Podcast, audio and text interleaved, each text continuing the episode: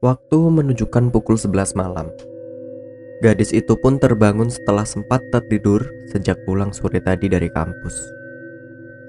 Ia terbangun karena ingat kalau dia belum sholat isya. Bahkan tak sengaja melewatkan sholat maghrib.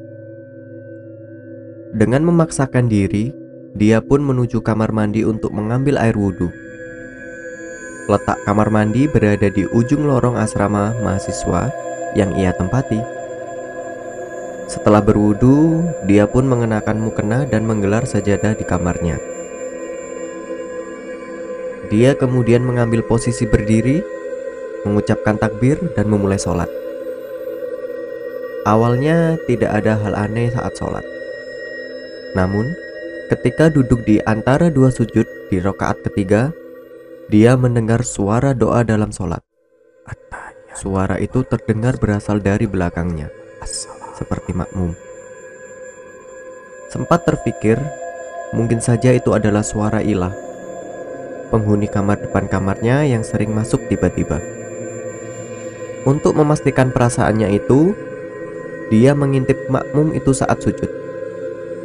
Dilihatnya ada kain putih seperti ada seseorang yang sujud di belakangnya. Saat salam, dia terkejut karena tidak ada siapa-siapa di belakangnya. Merasa ada yang tak beres, dia keluar dan mengetuk kamar Ilah.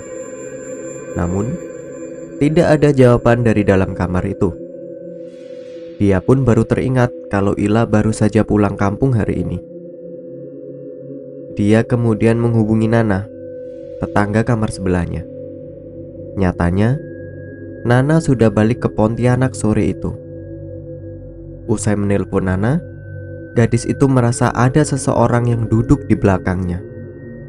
Perasaannya semakin tak karuan, merinding.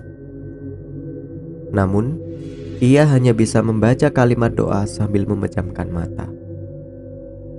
Siapa yang ikut ilah sholat?